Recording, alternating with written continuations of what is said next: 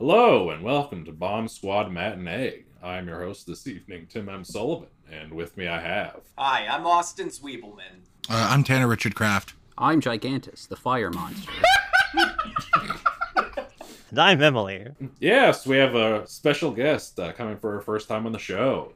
Uh, why don't you tell us a little bit about yourself? Uh, yeah, uh, I'm I'm Emily, also known as uh, Space Queen Emily on Twitter. Uh, I'm I'm Ethan's online pal. I watch a lot of Godzilla movies. I suppose that's why I'm here. Uh, I, I do a lot of uh, uh, Twitter threads about uh, the the media I'm watching, a lot of screenshots, a lot of videos, that kind of thing. Uh, occasional podcaster, uh, do stuff with Giant Robot FM, as, as- Ethan also does, and I am the occasional co-host and sometimes guest of the No Cartridge, No Wall Scroll anime spin-off podcast. Yeah, excellent stuff there. Uh, they are talking about uh, Tenchi Muyo. Uh, they touched, talked about the first slate of Tenchi Muyo OVAs uh, not too long ago. Those are really good recordings, and apparently they're going to be talking about um, the Tenchi Muyo Mihoshi special and um, the oh, it's Magical Girl S or is it the Pretty Girl Sammy? I can't remember. Uh, yeah, Magical Girl Pretty Sammy is the Magical- OVA. Yeah, yeah, the OVA series for that, which uh, I'm very much looking forward to. Uh, good Yeah, stuff. we're recording that later this week, so that'll be fun. Look forward to that. Nice. All right. So, uh, yes, uh, today we are going to be talking about uh, the recent Godzilla film, Godzilla Minus One. Um, just a little bit of um, introductory info on this. Uh, this is the 33rd Godzilla film from Toho, the 37th Godzilla film in all. Um, and it was written and directed by Takashi Yamazaki. Um, I'm not super familiar with his directing work, but I've seen one movie he's done, uh, which was Lupin the Third, the First, uh, which is a fucking banger movie. Absolutely check that shit out. Co-signed. Uh, yes, and um, he's he's directed a, a good chunk of movies. Um, another one he did he did the two uh, live action adaptations of the Parasyte manga, which I haven't seen those, but um, I'm big fan of the manga, big fan of the anime, and I like the stuff I've seen of his, so I might check those out now. Um, he's also he also did the uh, live action ba- space battleship Yamato movie. Mhm. Um, he's done various uh, criminal crimes. um, fair. I haven't seen. I've heard but, less than good things about it. Um, he's he's also done um, various like uh, anime es- episode director credits, uh, such as he's done a couple episodes of the show Heat Guy J, uh, Baldr Force EXE, and the Tarzan parody Jungle King Ta-chan. Uh, love it. Uh, the uh, male lead of the film, Koichi, uh, is played by Ryunosuke Kamiki. Um, he did a bunch of um, uh, Ghibli uh, voice roles. Uh, he was in Spirited Away, Howl's Moving Castle, Secret World of Arrietty. Uh, he's also in Your Name. Um, he was in Summer Wars. He was also he did a voice in March of the Penguins, which I, I think is delightful. Uh, love that.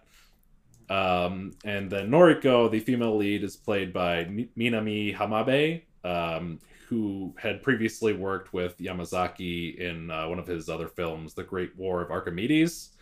Um, she's also in a couple more stuff, like uh, she, she was in the anime film Let Me Eat Your Pancreas. Oh. Uh, ama- amazing title. Love it. Um, and he, she was in the uh, live action Kakegurui and Shin Kamen Rider. Um, so that's just a little bit of the pedigree uh, going into this film. Uh, and since this is our first new release for the matinee format, um, I figure we'll just start with an easy question, which is uh, what were your expectations going into the film? Uh, we'll start with Ethan. yeah, so when I first heard the title for this film, I was positive it was going to be for me because if you say it very quickly, it sort of sounds like Godzilla, Mine is Son, a clear reference by Toho higher ups to my favorite film in the franchise, Son of Godzilla. Uh, as go. such, I was Godzilla minus extreme. one. As such, I was extremely disappointed by the la- lack of Minya in this one. Uh, but uh, actually, uh, when I saw the first trailers for this, I thought it looked pretty promising, uh, and I really dug the idea of Godzilla as a period piece. Um, I wasn't super familiar with the director's prior work, uh, so I was, you know, optimistic, uh, but not with like super. I don't know. I wasn't incredibly excited. I was just like a new Godzilla movie. That'll probably be fun. And whether or not it actually was, we'll see. Ooh. Ooh, mysterious, spicy. Um, Tanner, expectations. Um, as far as my expectations go, I didn't know this movie existed until mm, about a week before it came out. Um, I just wasn't plugged into this.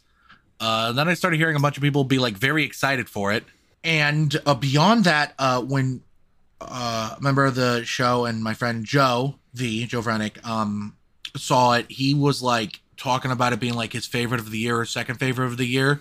So pretty high praise. The critic reviews were nuts. So um, I was pretty excited to watch it. I watched it opening night, and uh, what did they think about it? Uh, um, keep keep keep watching, buddy. Yeah, continue to watch the program. Please please don't tune Uh, away. Don't click that dial. All right, making references that the kids won't understand. Austin. Uh, to use an analogy, in the original 1954 Godzilla film, he was about 164 feet tall. Over the decades, though, he was made larger and larger to keep up with the growing size of skyscrapers and uh, formidable kaiju opponents. Japan's favorite bad boy lizard is now 355 feet tall, more than doubling from his original size, but I swear to God, they could make him a thousand feet tall and he'd still be completely fucking dwarfed by my expectations for this movie. I don't know what happened. Let's go. I don't know what happened, but this current era of Godzilla movies, referred to as the Reiwa era, meaning beautiful harmony in Japanese, is like when Chris Nolan got his fucking fish and chips eating hands on Batman. It, it took maybe like 48 hours after this came out for me to see dozens of YouTube thumbnails from right wing reactionaries treating Godzilla Minus One like some magical antidote to this recent wave of poorly reviewed Hollywood tentpole blockbusters. And although a part of me knew they were hailing this thing like it was the second coming of District 9, uh, because they're predisposed to like media from an ethno state, there was this other torrent of equally glowing reviews from normal people that confirmed to me this was less Sound of Freedom and more Everything Everywhere All at Once. So yeah, between the tidal wave of glowing reviews and the really high bar set by Shin Godzilla, I was under the impression that this movie was absolutely going to be worth worth about fifteen bucks. Back to you, Tim. Yeah, hell yeah. Um, you, you brought up the the reactionary thumbnails thing. I love the the like meme of Godzilla just saying "I love men." It's it's an amazing. No, you see, this Uh, Godzilla movie's good because they got rid of woke. yeah, exactly. Get woke, go broke. Godzilla minus liberals. Got him. All right, and uh, with that said, Emily, expectations for Godzilla minus one. So uh, it kind of snuck up on me. Like I, I, I knew it was coming out, but it, it took about a week or two for me to be like, oh shit, that's in theaters. Uh, so I at that point I had seen uh, a lot of people's you know reviews coming in, and Godzilla fans, uh, notoriously nitpicky bunch, uh, everyone seemed pretty on board with it. So that had me excited.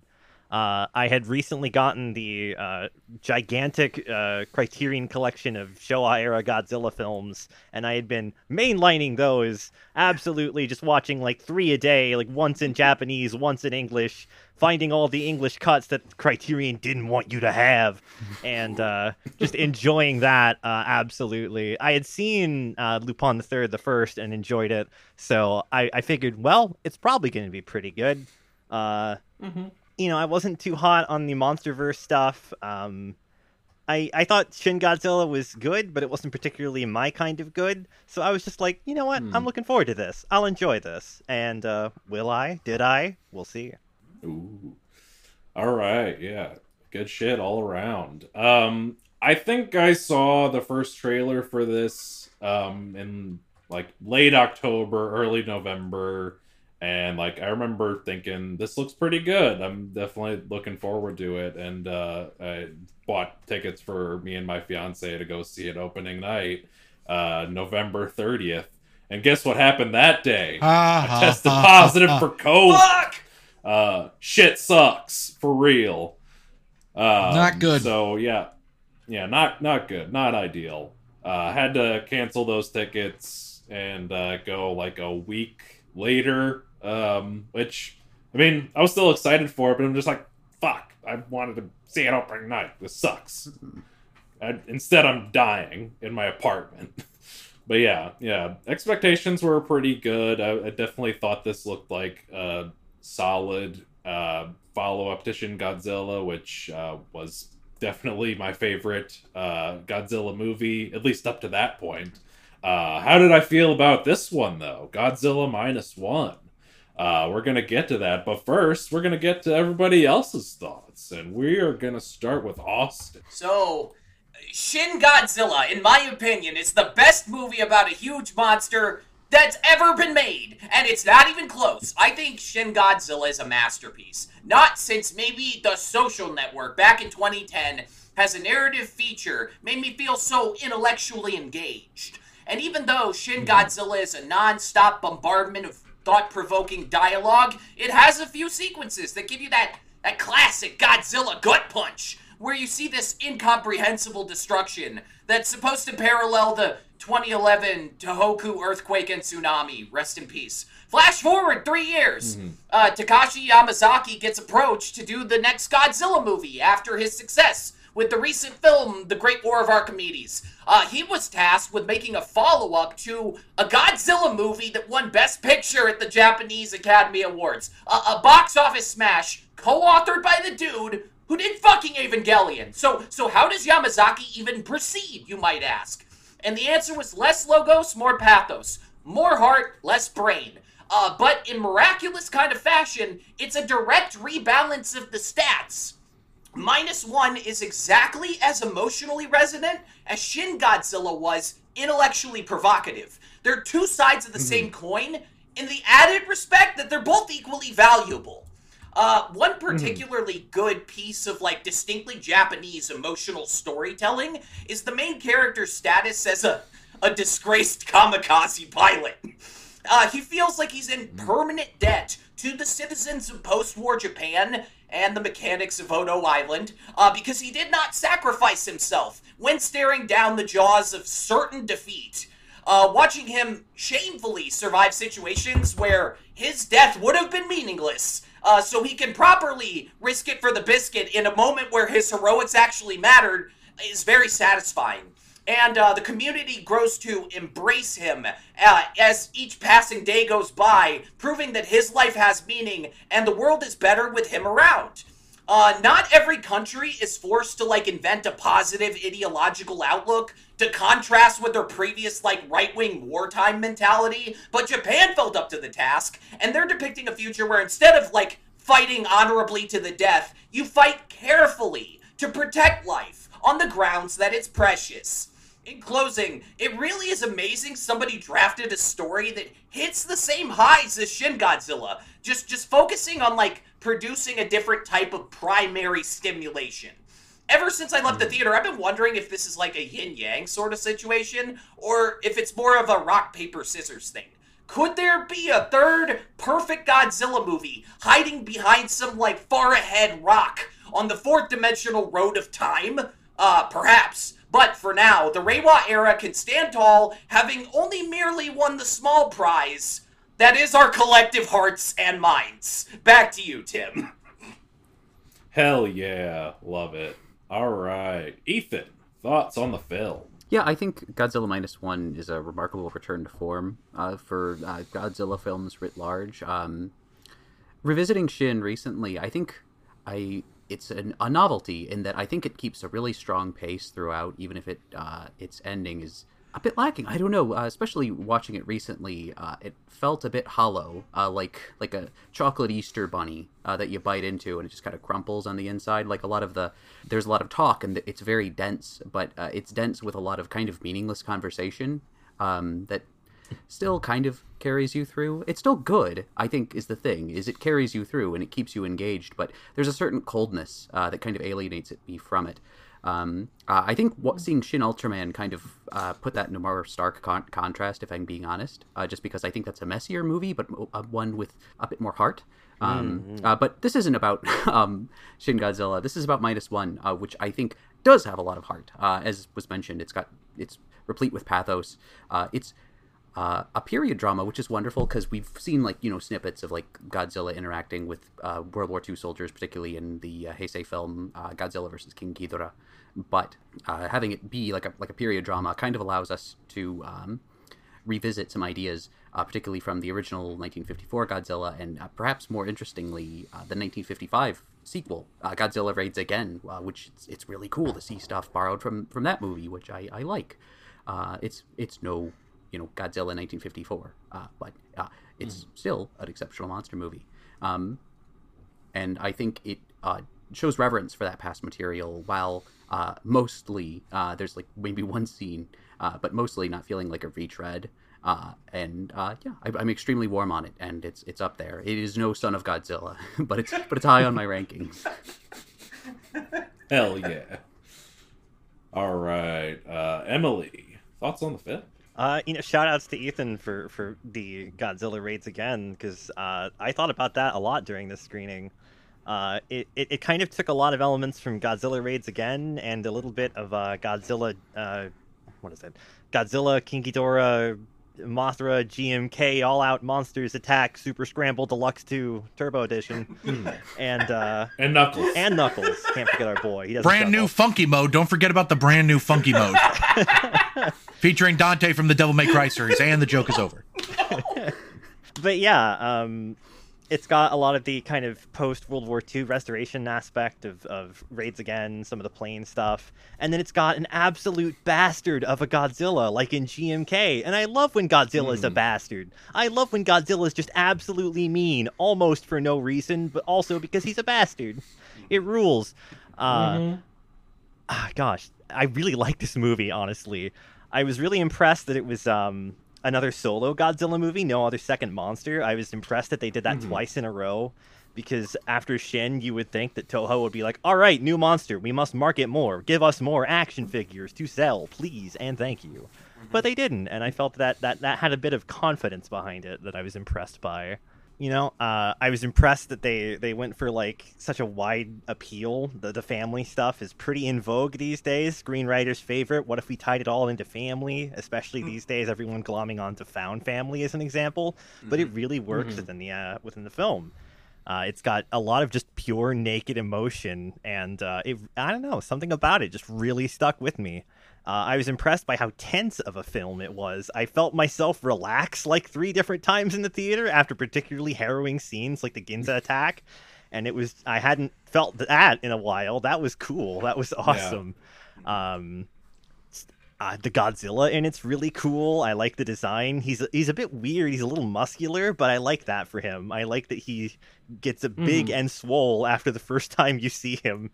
I like that he is just he eats people in this. That's weird. That's new.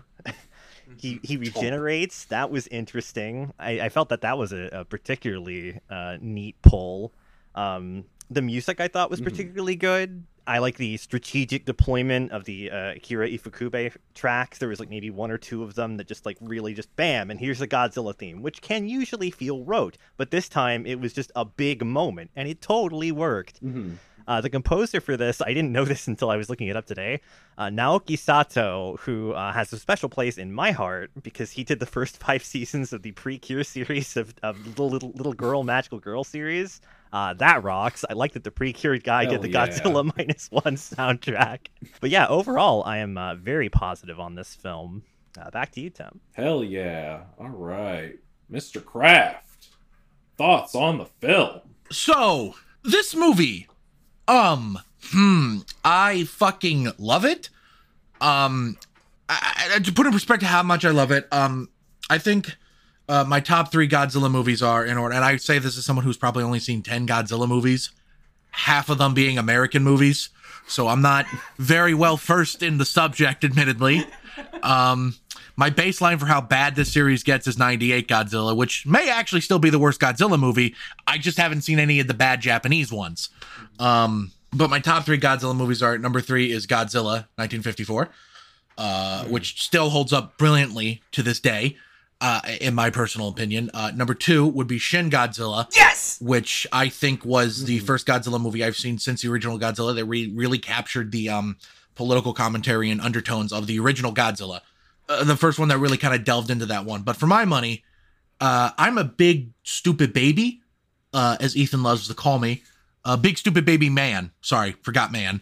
Um, and Affectionate. My favorite robot master. affectionately, affection. what did you say? My favorite robot.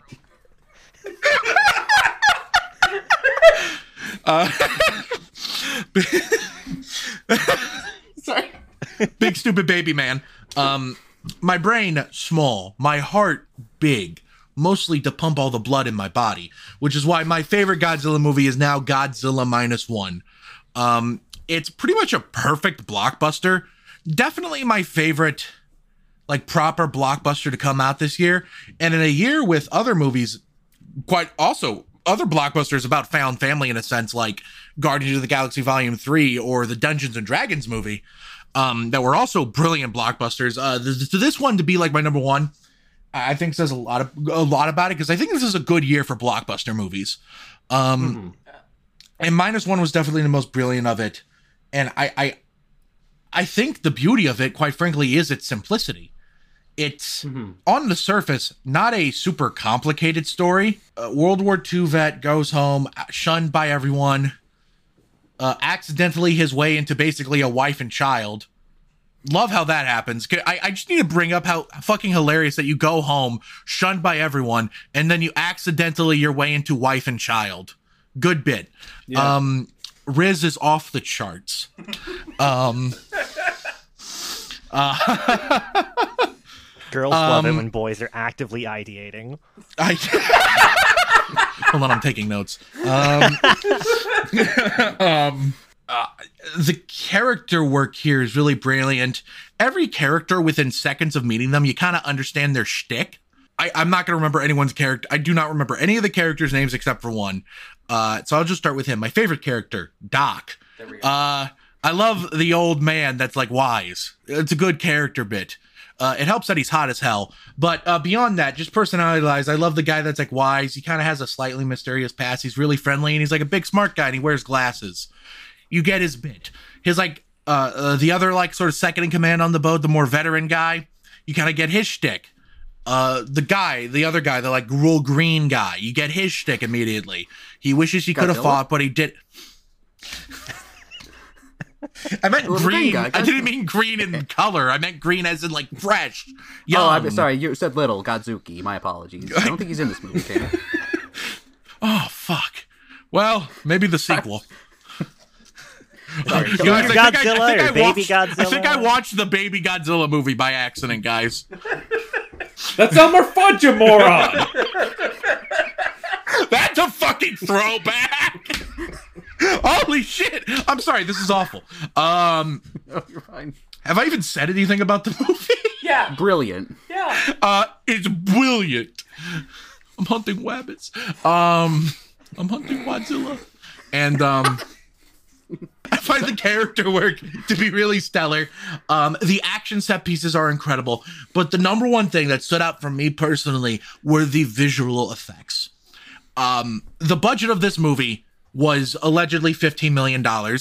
When the director was asked about this, he said, I wish it was that much, so it might have been even less. And a, a lot of the, there's a very complex complicated reasons as to why it was that cheap. Conversion rate uh, work culture. I'm not qualified to talk about those things because last time i did ethan yelled at me. But um the um point of the story is is that it had a, a, a more limited budget compared to an american blockbuster of a similar stature and what it was able to achieve with that budget is nothing short of incredible um because first off when you think about it the actual number of vfx shots in this movie is not that big and most of it is relegated to the third act or the attack on the city sequence otherwise they do a lot by not putting godzilla in the shot they are able to kind of Yeah. cheat and do that a lot uh, while still making his presence felt, which to me is the mark of the best visual effects. Because you know what that means? It means the director knew what they were doing and was planning these shots with the visual effects in mind and the con- and the limitations of their budget. Unlike the movies coming out of a certain studio out of Hollywood, Marvel. I didn't say anything. What? Um. Anyway, with the exception of this one shot in the movie of these tanks, I thought every VFX shot was just perfect. Didn't break my immersion at all. uh, Perfectly served the story, and the tanks literally looked like miniature toys. I, I don't know why. That's I- Godzilla, I- baby. that's yeah. No, if anything, it- Yeah. it was charming. It was charming. Um, They couldn't get the Uh, rubber suit monsters. They had to get the I- toys in there. You know, they had the you know I res- I respect it. I respect it. It, it was charming. And watching it opening night, you just kind of like fall in love with these characters, and the emotional beats are kind of obvious. When you think our main character is gonna actually kamikaze himself into Godzilla, you just know. You just know that the mechanic secretly installed an ejector seat or whatever, and that he's going to eject at the last second. And on my second viewing, I actually noticed this. You can see him eject from the plane for like three frames. Yeah, yeah, I saw that too. It's blink and you miss it, but you can see him eject from the plane, which I think is a really cool touch. And it's obvious as hell that it's going to happen. But you know what? You want to hoop and holler even still because it's baller as fuck when you discover the bastard's still alive. And then it's even more so by the mechanic, like borderline crying, being able to finally take his headphones off and like breathe. It felt like he was holding his breath for 20 minutes and he was finally able to breathe. And it's moments like that that make Godzilla Minus One the best blockbuster of 2023. Even the more weird things, like I'm gonna be honest, in a lesser movie, I might have had some complaints about the love interest somehow fucking surviving that shit. Um, but you know what? This movie earned it, I think. This movie earned that shit. With the complete Yeah. sincerity and the uh, mind boggling spectacle and uh, beautiful character work, I, I, I think it's my seventh favorite movie of the year, and it's definitely my favorite blockbuster. Godzilla Minus One is a brilliant film. It's a beautiful film. Uh, the character work is stellar. The technical work is stellar. And if they do make a sequel to this Godzilla, which there was like a little credits stinger, I think it was like a mid credit scene or was it right before the credits? I can't Right remember. It was right before the credits. Sorry, it's been a while since I've seen it. Um, of Godzilla Godzilla starting to regenerating. Yeah, Godzilla starting to regenerate. So if they want to do more with this franchise, I'd be excited to see it. But at the same time, I also feel like the characters have earned uh, a rest. Um, and to prove how good this movie is, my father, my father, um, the thing with my father is that uh, he once told me he just doesn't quote. My dad's a cool guy, but he quote doesn't like movies from other countries that much because he just doesn't get the culture. Fair point, whatever. To prove how sick Godzilla Minus One is, here is the uh, Alamo Drafthouse order card from when I saw it with him. I gave it a five out of five, and so did my dad. Yeah. So that's how you know the movie fucking rules. Back to you, Tim. Hell yeah. Um, something that you had mentioned, uh, the the thing about um, the plot beats being fairly obvious. Um, I remember when the first time that I saw it with my fiance, um, like right after the movie, I guess one of the people in front of us was just like, it, it was it was a grown man who had taken his parents to see it with him, and uh, he asked them, "So what'd you think?" And then the mom just goes, "It was so predictable," which is just the most boring old person take on any like blockbuster movie. Like who who cares if did you like it? Was it good? I don't I uh, don't like this this incessant need people have to be smarter than the movie. Yeah. Yeah. Fuck you. Be like me. Be dumber than the movie. You're happier. Let's go. Every time I watch The Alright. Sixth Sense, I'm surprised at the end. Yeah, I love I love the twist that uh, Haley Joel Osment is Keyser Soze. All right. I have six senses. Um, all right. Yeah. Good. Good. Good takes all around. Um, my my thoughts. Uh, basically echoing all of you guys. Uh, it's a great film. Uh, I'm with Austin that I, I I'm probably still like a little bit higher on Shin Godzilla, but Godzilla minus one is right there next to it. Um, and I think that's a great take that like uh, Shin Godzilla is sort of the more um, intellectual play, and Godzilla minus one's the more emotional play. And like for me, I think that nothing will ever like quite touch the highs of that atomic breath scene in Shin Godzilla. but like this has so much going for it just throughout. Um, like I think it like the the approach to the atomic breath in this is also great. Like it makes it very much look like the bomb, um, which I think is a great. Yeah, I had that in my notes too. that Um, was so good. That was such an inspired choice. Yeah, yeah. I thought that was great. I think uh, something that Tanner kind of touched on too was uh, I like how I like the way that the CGI for Godzilla looks in this. I think it's the best he's looked in CGI. There's just this sort of like naturalistic quality to it where I think in the like uh, legendary MonsterVerse movies they make him too polished. They put like too much money into it, and it it looks too CGI. Where with this, there was just something about the movements that felt very natural, and I liked that a lot. Um, you know, sometimes less is more, and I think that this movie is definitely an example of that. It's it just comes together really great. Love love the portrayal of Godzilla in this. Um, I think the you know emotional story is great. I, I, I love Koichi as sort of our lead. I think this is a great portrayal of like the concept of survivor's guilt, and I like how it kind of keeps coming up throughout the movie because he doesn't sacrifice himself um, in the beginning of the movie, and uh, everybody, you know, shames him for it. And then in the middle of the movie, the Godzilla atomic breath just blows everybody away, but he's pushed away, and so he survives that too. And then at the end, he gives this, he has this moment where he can sacrifice himself, but he chooses to live, and I think that that's great.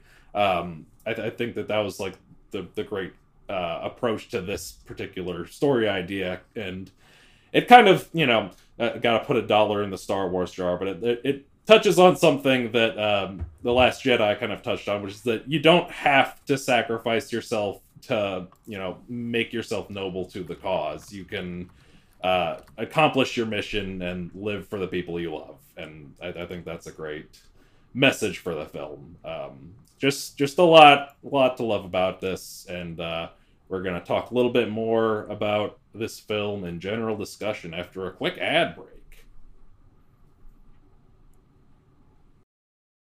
Hello and welcome back. Now we got another ad for you.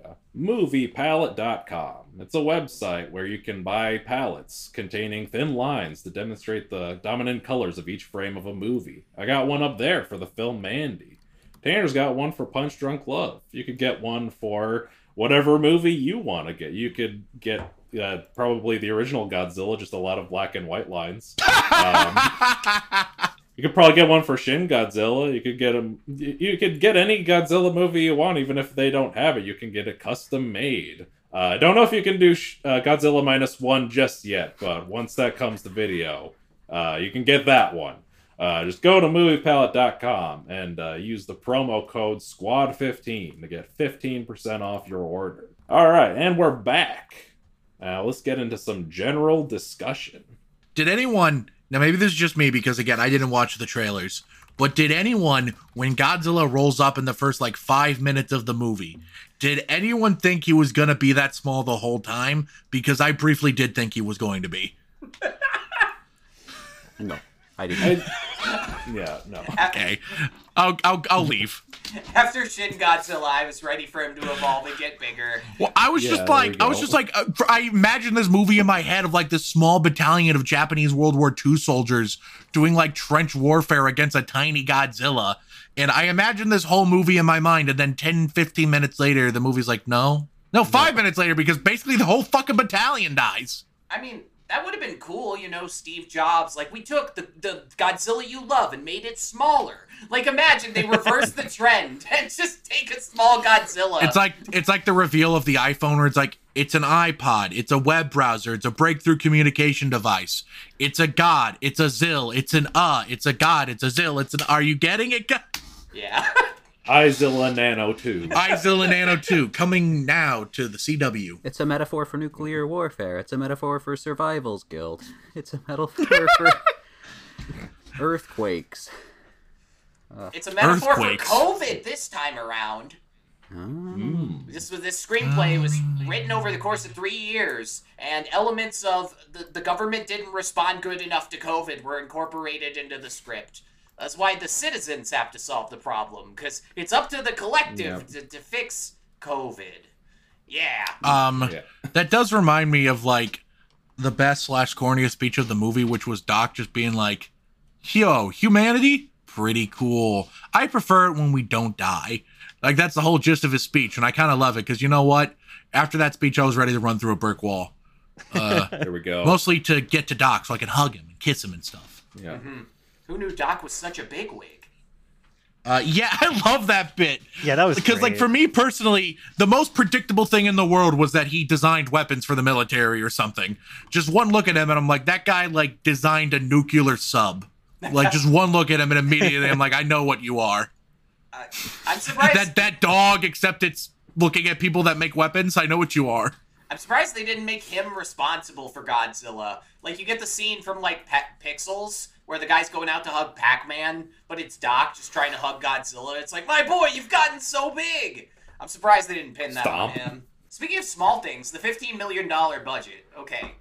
Uh, so because this thing cost only 15 million dollars, this movie officially cost 10 million dollars less than anybody but you. The rom-com they just released with Glenn Powell and Sydney Sweeney. Godzilla i gave both of these movies five stars 15 million. God damn it.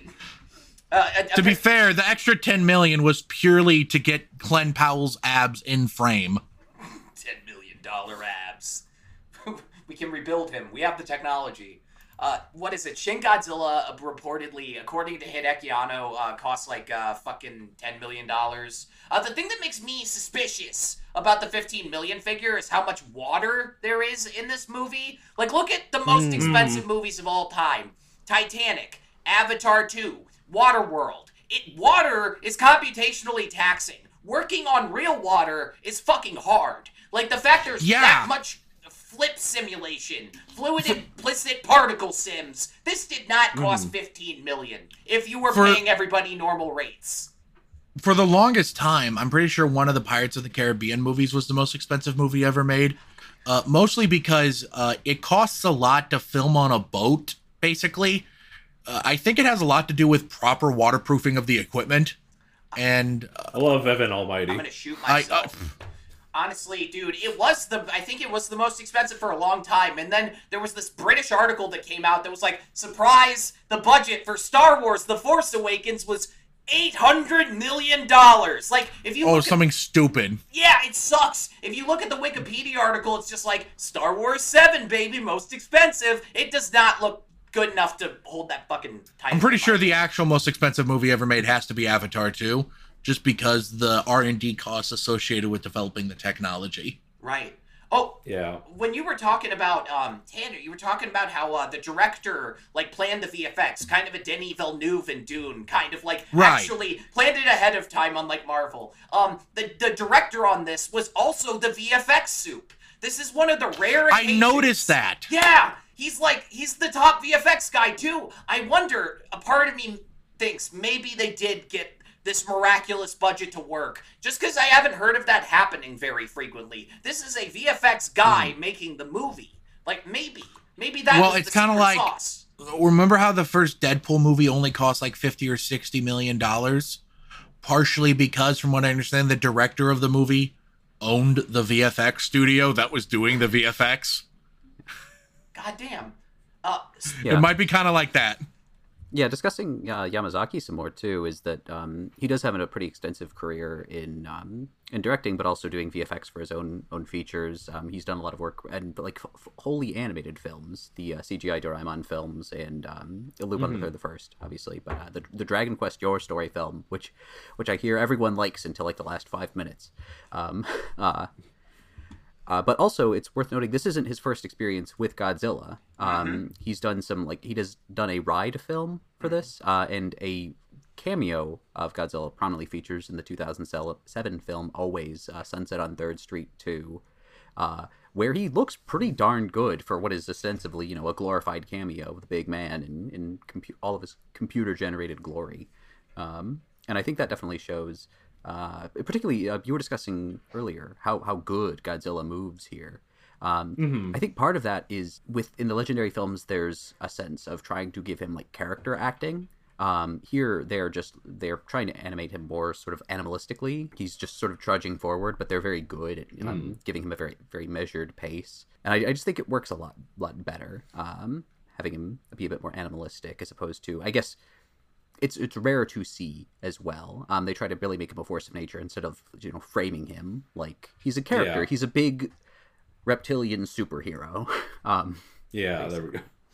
there is one particular shot in the movie uh near maybe like the the 40% mark when they first see godzilla in the little boat and then they're trying the to run Jaws scene. they're trying to run away from godzilla in the little boat and there's this shot of godzilla just swimming behind him and it's almost hypnotic the way godzilla is just sort of like slowly swimming towards them Like he didn't even he didn't even have to do all that. He was he was ready to kill some fucking people. like it was so like you guys specifically. yeah like i almost felt like he was gonna like come out of the camera and eat me um, nom, nom, nom, nom, nom. Yeah, that scene is incredible. Um love that. Um I think the like final uh, confrontation with Godzilla might be like my favorite um like third act battle in a Godzilla movie, at least as far as the like uh humans versus Godzilla movies go. Uh, 100% we agree? 100% Yeah. It's a I good love it for when they do the trench run from Star Wars in a different setting. Oh my god. There we go. Yeah, it's Uh, good. It's a good well to draw on. That's not a that's not a diss. No, that's they're doing the raids again bit.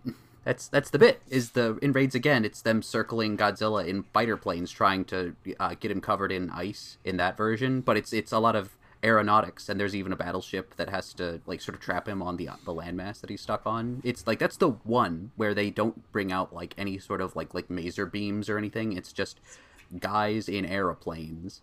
Um, and it rules. It's actually a, a really a really fun finale um, for that, hmm that film. Um, Yeah, I need to watch Raids again. Raids Again's Again. good. It's one of my yeah, favorites. it holds up. It's yeah, Godzilla it's, it's been a while. It's got Anguirus. Everyone loves Anguirus. Inherent femininity, frankly. So, I'm glad I'm glad Ethan caught that at least. yeah, I, I was baffled mostly. Um, uh, I don't know why you explaining the the point of Godzilla raids again just conjured up images of 9/11 in my head, except it's two giant lizards. uh, well, there there is that famous um, uh, Godzilla versus Megalon poster where Godzilla and Megalon are, are Oh. squaring off on the top of the World Trade Center, each one on one building, very small, like they're not to scale at all. Uh, mostly because uh, King Kong. This I think that poster was made shortly a- around the same time as the King Kong uh, '76 remake, where he scales the World Trade Center instead of. I think it's the World Trade Center. Is it Sears Tower in that one? It's been so long. No, Like, it has sure to be the World World Trade Trade Center because it's how the fuck are they gonna get a giant gorilla to Chicago? That's true. Are they gonna get them? Stupid! They're gonna drive there? He's just gonna keep climbing up, and then he's gonna make it all the way down. Oh no! I'm the son of God. Oh no! Zilla, What have you done? do, just just do the call, the, the call and response from the Laser Cult song. Starbucks, they're everywhere. This is- Um, Mothra flows away. The whole movie's gag is Jesus Zilla, son of Godzilla. uh, Jesus! the, my god, I love Cheezilla. um, the the other thing that uh, jumped to mind in terms of you know how this is kind of calling back to to other movies is that the the final confrontation of Godzilla in a in a body of water.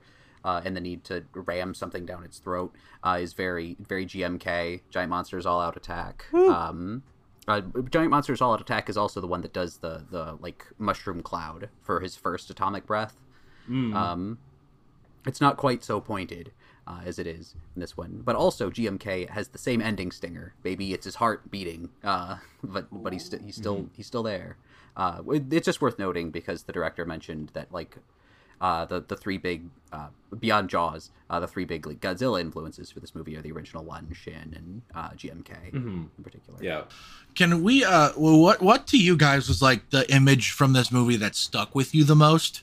Uh cuz for me it's the shot of the main character after he realizes the only he's the only guy that survived and he's just on his knees crying screaming with the black rain falling on him. That to me is the image that's- that has stuck with me the most. yeah. That's definitely uh at least out of the human stuff. That and the the Jaws scene. Yeah, those are two definitely the most. What about uh, Ethan and Emily? What about you two? Um, more or less the same. I I like it just a l- little bit earlier, just to pull back to the destruction of the Ginza uh, attack. Yeah. that that the scale Hmm. of that really puts it into perspective. Yeah. Uh, I like when they inflate the uh, the raft, like on land though, when they're just doing the test thing, because it kind of reminds me of that bit in I think Spy Kids 2, um, where they're being dropped off at the island and they have those uh, inflatables that like blow up and they look like giant burgers for some reason. Uh, this is a very very specific reference. You know Uh, what they needed uh, to beat Godzilla in that movie? They needed the giant robot that Sylvester Stallone characters pilots at the climax of Spy Kids 3. Yeah, yeah, that thing could have beat the shit out of Godzilla. I, I believe it. Do you think Godzilla lives in heaven in fear of what he created? Because he too lives in fear of what he's created. Steve Buscemi Godzilla. Hear me Why out. the hell- Put him in the the rubber they put- suit. They put him in Spirits Within. Why don't they put him in a Godzilla movie? Steve Buscemi does in a Japanese Godzilla movie specifically. It should be like a bunch of you know obviously people from Japan, Japanese actors, and then Steve Buscemi's there. Even better, playing himself. Yeah, after Steve Godzilla, Buscemi is just in the midst of this. after Godzilla blows up the city, he's there in a firefighter uniform. and we're back to 9/11. Everybody, good work, good Oh, work. Boy. The weeks without a 9/11 reference counter has been set to negative one. Um, Minus Minus zero. one. I love that you all immediately jumped on the "this is the better" joke, and I'm proud of all of you. Um, I, I do want to comment. I keep wanting to call this movie minus zero because I think it's I'm always going to Godzilla versus Monster Zero. Um, I, I don't know why. I just something about my, the way my brain works. Um, I do like that they're calling the black and white version Godzilla minus one minus color. That's good. I Yeah. enjoy that. yeah, That's a good the- bit. the black and white version title is very funny. I think the first one they did that with was was Shin. To back when that was kind of like a fad in 2016 because they did like Fury Road that had the um the Logan did that too. yeah and and then- Justice League, justice is great. Yeah, but Zack Snyder jumped on that trend like four years too late. Yeah. well I mean now, now they're we live. now Yamazaki's jumping on it too late. Um, you know, Emily, you talked about that shot of like pulling back to see the scale of the destruction of the movie. I think what I appreciate about the destruction of this movie is how it, and maybe it's because we start the movie with a destroyed Tokyo that rebuilds itself, how recoverable the damage from these movies feel. Uh, one of my more weirder nitpicks of the American Godzilla movies uh, when I watch them is I look at the destruction that they do to the cities in those movies and I just go, you're not, there's no fixing this. It's over. Yeah. San Francisco is no more. You don't recover from this. What we see in this movie, to me at least, felt like, and again, it could have to do with the fact that Tokyo was literally firebombed to hell and back. And Yeah. uh, we then see it be rebuilt over the course of the first and second acts that it feels attainable. Um, how like Godzilla is a big destructive force, but in a more realistic way, if, if that makes sense. I, I think I, I I hope you understand what I'm getting at, all of you.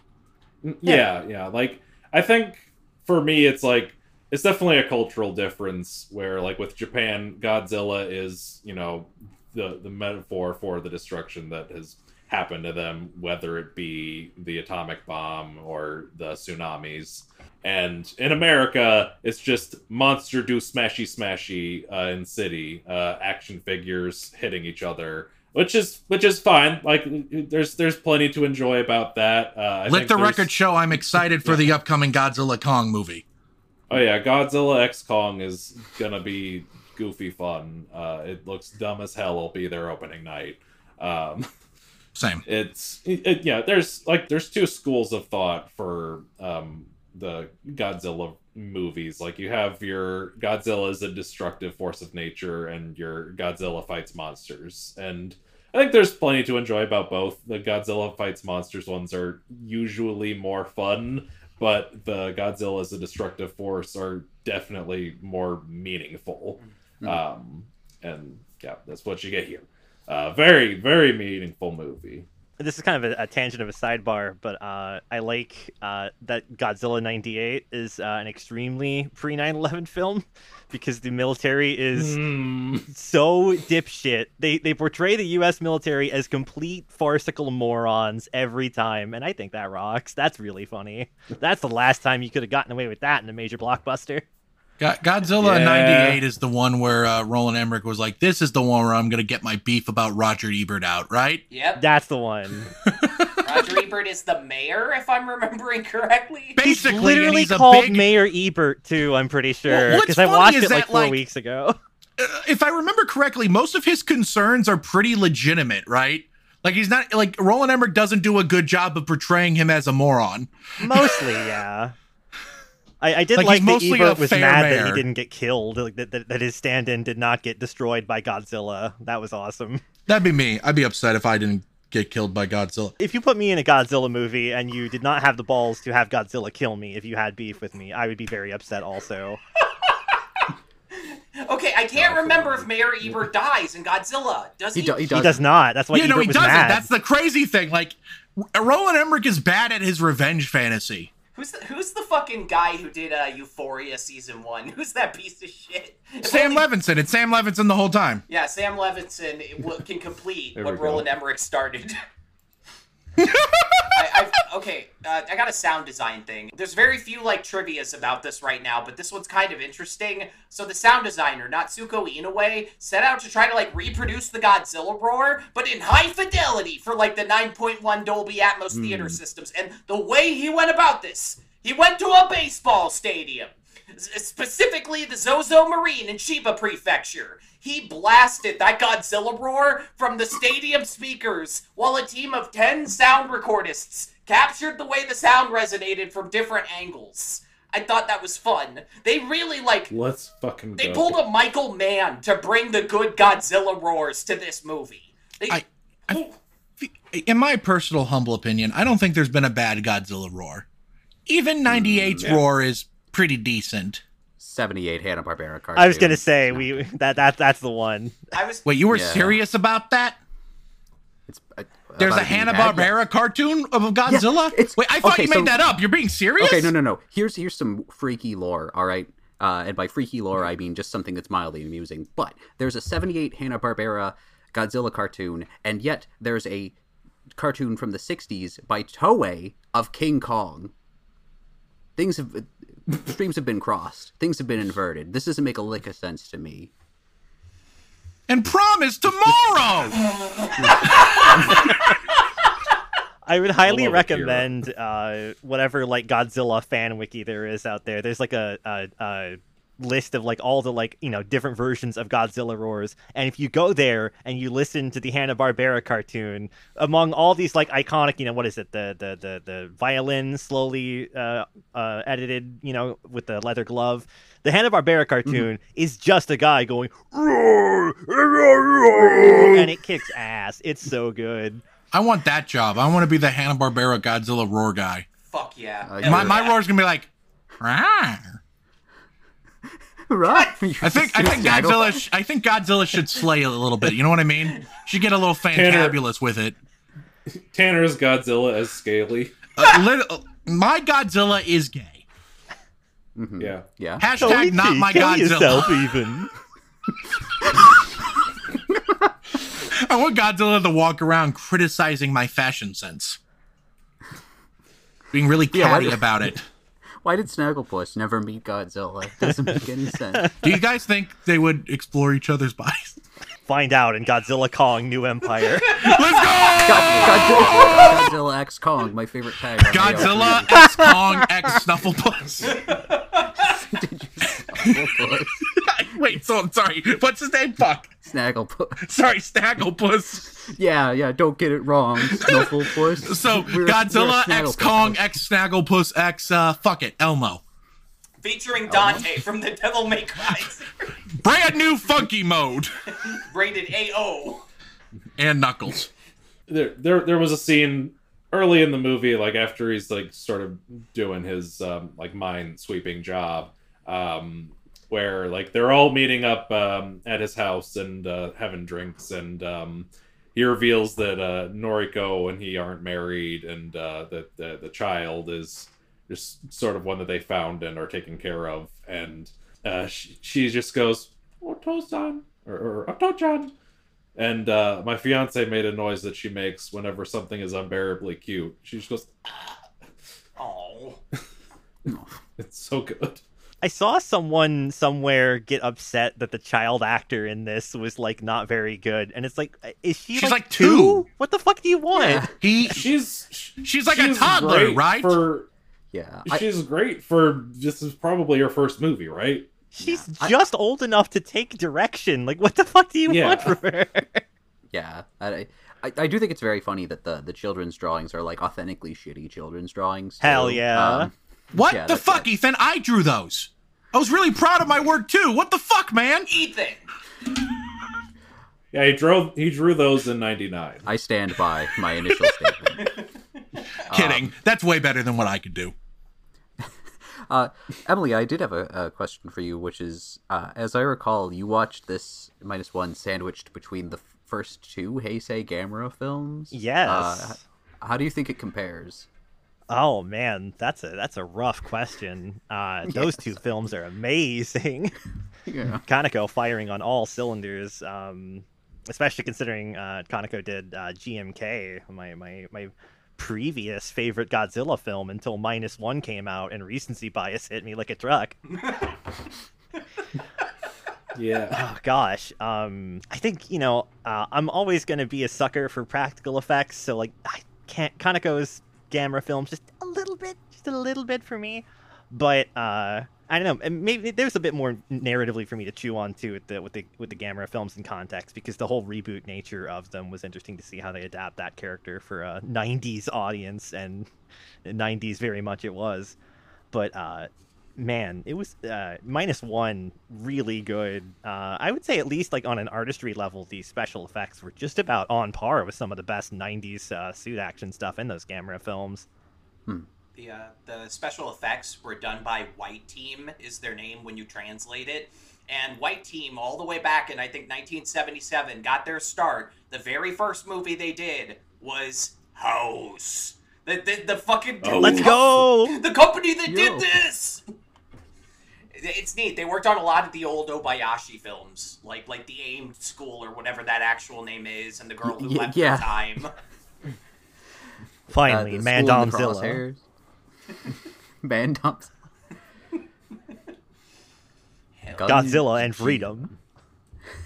uh, just because it was uh it was in my brain uh, while I was watching it uh, is that the uh, plane at the very end, the J7W Shinden, is a pusher configuration plane where propulsion is in the back. Uh, this avoids issues with the propeller getting in the way of the guns, uh, most prominently. The uh, General Atomics MQ-9 Reaper drone is an example of this type of uh, configuration of plane.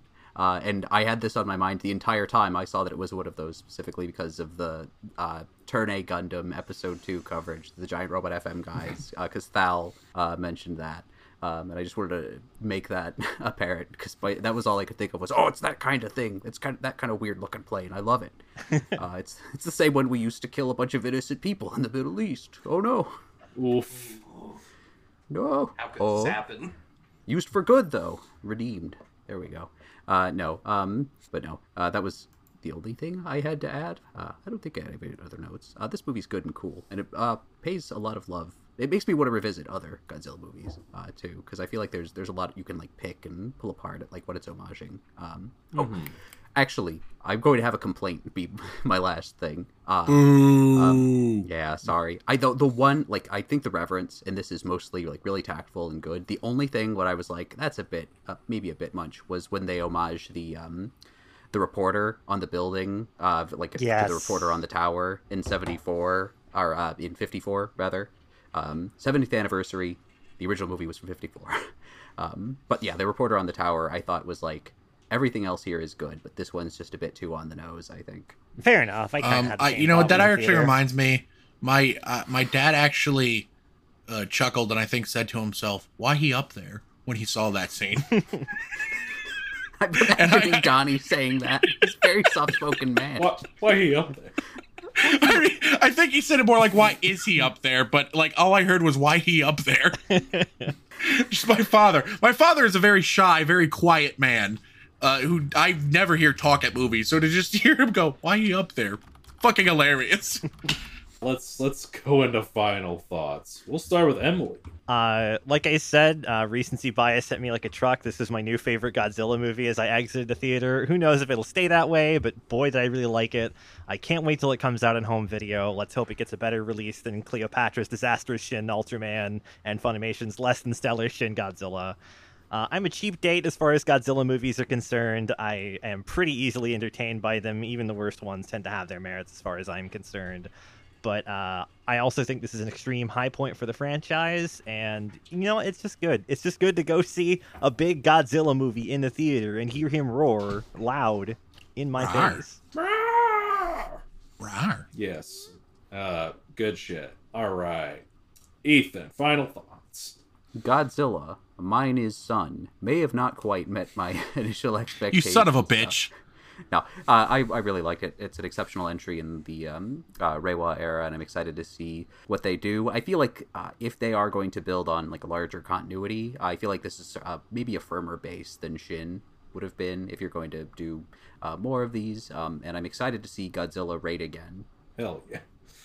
Uh, Tanner, final thoughts. Rar. No, um, it's also my new favorite True. Godzilla movie. Um, the character work is brilliant. It's the best blockbuster of 2023, and uh, you know what uh, more can be said other than uh, rar. True. Gayzilla. Skryonk. Skryonk! I just got. I just. I just came up with Gayzilla. Sorry, I needed to make sure that made the cut. Uh, truly. The original Something- character do not steal. Essential. My Gayzilla OC the is just Hedgehog. Godzilla, but he has a rainbow like pin. His spines light up like gotta- RGB computer stuff. Gayzilla's not even gay. He's just an ally. He's just an- Godzilla did canonically say trans rights. That's true. Uh, we all heard him. all right. Yeah. All right, Austin. Final thoughts. Uh, thank you, Ray Bradbury, for giving us this What? unexpected masterpiece. Godzilla Minus One is a huge win for the people of Waukegan, Illinois. Back to you, Tim. Good luck. What? That's such a deep cut. I don't get it. You'll understand when you're older. I'm never saying that again. He just can't fathom the roots of this bin. Tanner minus iconic joke. I what? Am I stupid? All right. Need somebody to light the way for Insert uh, quantum leap scene here. All right, good good thoughts all around. Um, my final thoughts. Yeah, it's it's a good movie. Uh, Godzilla minus one uh, is easily one of the best Godzilla movies ever made. Um, it's a rich movie with character work. I think it's uh, such a perfect Godzilla movie to come out, particularly in the year of Oppenheimer. Like uh, I was talking about, you know how the original Godzilla and Oppenheimer would be a, like a great double feature pairing, and I think this kind of goes into that even better. It like really shows uh, the Japanese side of the war, and um, it's just such a great uh, film to end the year with. Um, it's great. It's a it's a great Godzilla movie. Check it out. Um, and that is gonna do it for this episode of the show. Uh, thank you, Emily, for coming on to the show. Would you like to plug anything? Uh, sure. Uh, once again, I'm uh, Space Queen Emily. That's at Space Queen Emily on Twitter. Uh, if you want to hear me on more podcast stuff, I have several appearances on uh, Giant Robo FM, where I talk about uh, things like uh, Big O. I was on a uh, Gundam Witch from Mercury retrospective. Uh, there's a really great episode we did on Blue Blazes that touches a little bit on Shin Kamen Rider. If you want to hear a little bit more Hideaki Anno talk.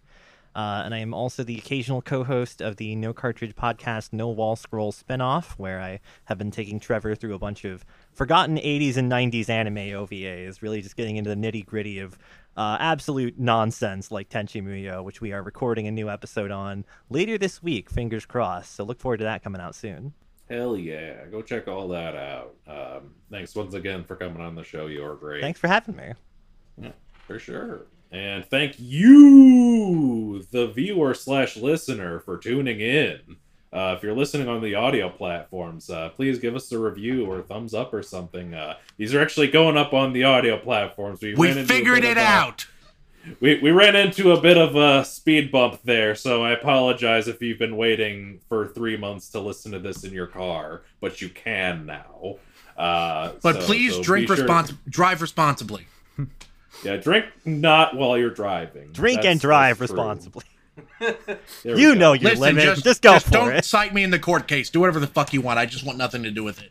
you're you're an adult, whatever. Uh, and uh, if you're watching this on YouTube, thank you very much for watching. Uh, go on down to the comment section below. Let us know what did you think of Godzilla minus one. What did you? What is your favorite Godzilla movie? Does Godzilla love men? Comment below. Let us know. And while you're down there, hit the like button if you like the video. Hit the subscribe button if you want to see more. Hit the bell icon to get notifications for when we upload new videos.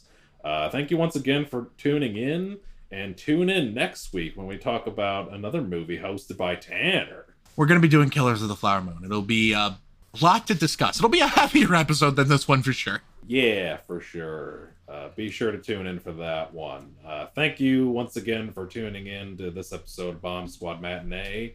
And remember, that lizard was the best of us. Young. Truly, there's a little bit of Godzilla in all of us.